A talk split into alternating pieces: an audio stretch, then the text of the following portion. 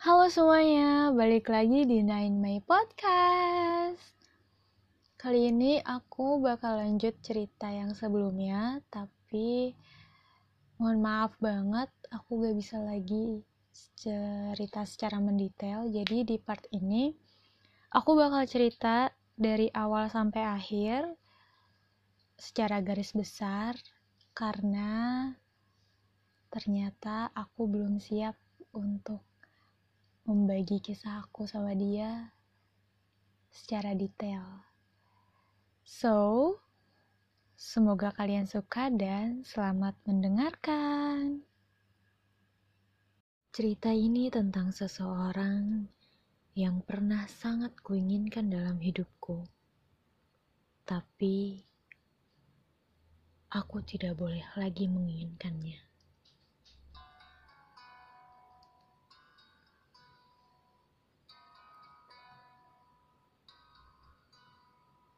Mungkin sekitar tiga tahun lalu,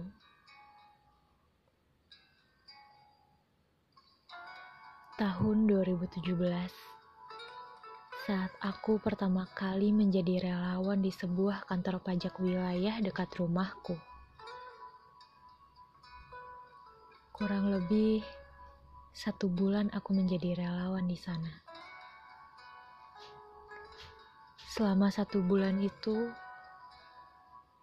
aku dan dia menjadi dua orang paling dekat dari yang tadinya hanya orang asing.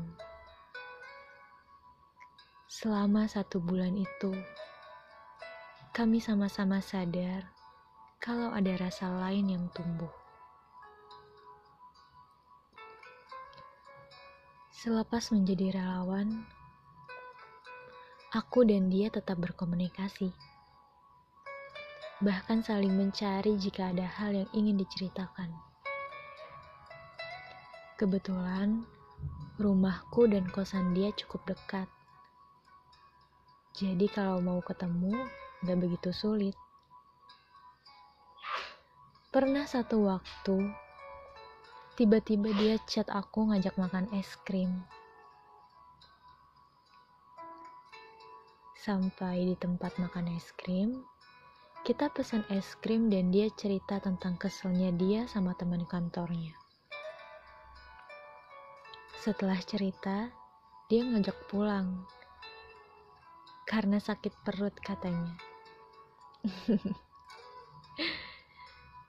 Aku ngerasa kayak sebenarnya dia bisa aja ceritain itu lewat chat. Tapi dia ngajak ketemu. Dan aku senang karena aku tahu dengan begitu yang dia mau cuma ketemu aku. Lalu kalau gak salah sekitar bulan Juli atau Agustus, dia kasih aku kabar kalau dia pindah. Dia dipindah ke kantor pusat di Jakarta. Otomatis, pasti dia juga pindah kos supaya lebih dekat ke kantor. Dan kita gak bisa ketemu kapanpun kita mau lagi. Di saat yang sama, dia menyatakan perasaannya. Dia bilang kalau dia nyaman sama aku dan dia tahu kalau aku pun merasakan hal yang sama. Tapi, yang aku gak ngerti, dia juga bilang kalau aku gak boleh jatuh cinta sama dia. Dia bilang begitu sambil menatap mataku. Dengan tatapan yang justru bikin aku semakin jatuh cinta sama dia.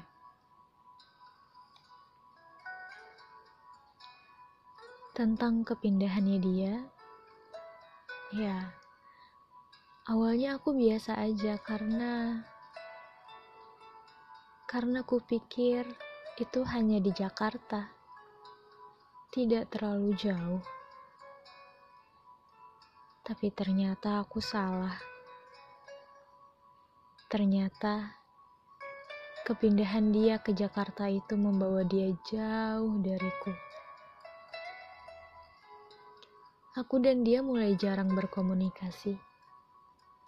Dari yang tadinya segala hal selalu diceritain, sampai ke fase dimana mau chat, a- mau chat nanya kabar aja rasanya canggung banget.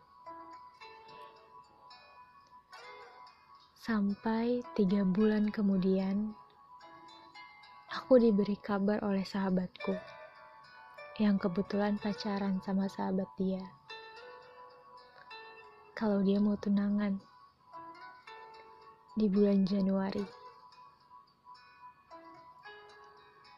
Aku kaget, sedih, kecewa, bingung. Semua tercampur aduk di dalam kepala dan hatiku. Aku menangis di sepanjang perjalanan pulang ke rumah. Aku ingin sekali bertanya kenapa, ada apa. Tapi kemudian, aku sadar kalau aku gak punya hak karena, ya karena kami memang gak punya hubungan spesial. Berbulan-bulan aku menahan diri sambil merapikan kembali perasaanku yang hancur karena berita itu. Sampai akhirnya, dia sendiri yang memberiku kabar kalau dia akan menikah. Dia mengundangku ke pernikahannya sebagai seorang teman. Tidak bisa ku jelaskan bagaimana hatiku kembali patah dan berantakan. Dia tidak tahu bagaimana hancurnya perasaanku saat itu. Tidak ada yang tahu karena, ya, karena yang selalu kutunjukkan hanyalah senyum dan supportku atas apapun yang menjadi pilihannya. Dan inilah alasan kenapa seharusnya aku tidak lagi menginginkannya. Ya, karena dia sudah menikah dan aku hadir di pernikahannya, menatap matanya yang berpendar bahagia. Mata kami sempat saling bertemu. Mungkin kami saling menatap selama satu menit sebelum akhirnya dia mengucap ijab kabul. Tatap mata satu menit yang menjelaskan segala perasaannya barangkali. Karena saat itu, untuk pertama kalinya, aku dapat membaca arti tatap matanya padaku. Aku menangis, menyadari arti dari tatap mata itu. Seluruh rasa yang dia miliki padaku, akhirnya dia lepaskan di hari pernikahannya. Tidak ada yang bisa kulakukan selain mengangguk, menerima kenyataan bahwa di hatinya, aku sudah tidak ada lagi. Bahwa sejak saat itu sampai ke depannya, aku hanyalah bagian dari masa lalunya yang tidak akan pernah ia tengok lagi. Hari itu, di hari bahagianya dia, hatiku patah sepatah-patahnya. Harapanku sirna dan terpaksa dikubur sedalam-dalamnya. Hari itu, aku kehilangan seseorang yang untuk pertama kalinya melarangku untuk jatuh cinta padanya, meski dia tahu aku sudah. Seseorang yang untuk pertama kalinya percaya kalau aku bisa menjadi penulis. Seseorang yang berkata bahwa dia akan menjadi fans nomor wahid jika akhirnya aku melahirkan karya. Aku kehilangan seseorang yang sangat aku inginkan untuk ada di hidupku.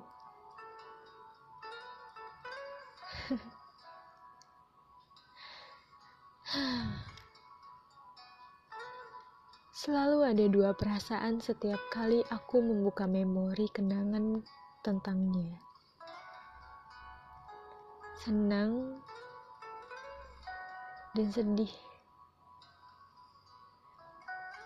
Aku rindu dia. Sangat.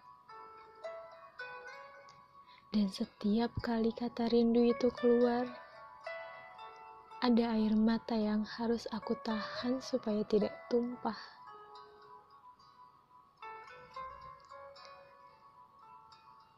Dia mungkin bisa mendengar ini. Dia mungkin bisa mengenali cerita yang baru saja kuceritakan. Hanya saja, dia tidak mungkin kembali. Ya. yeah.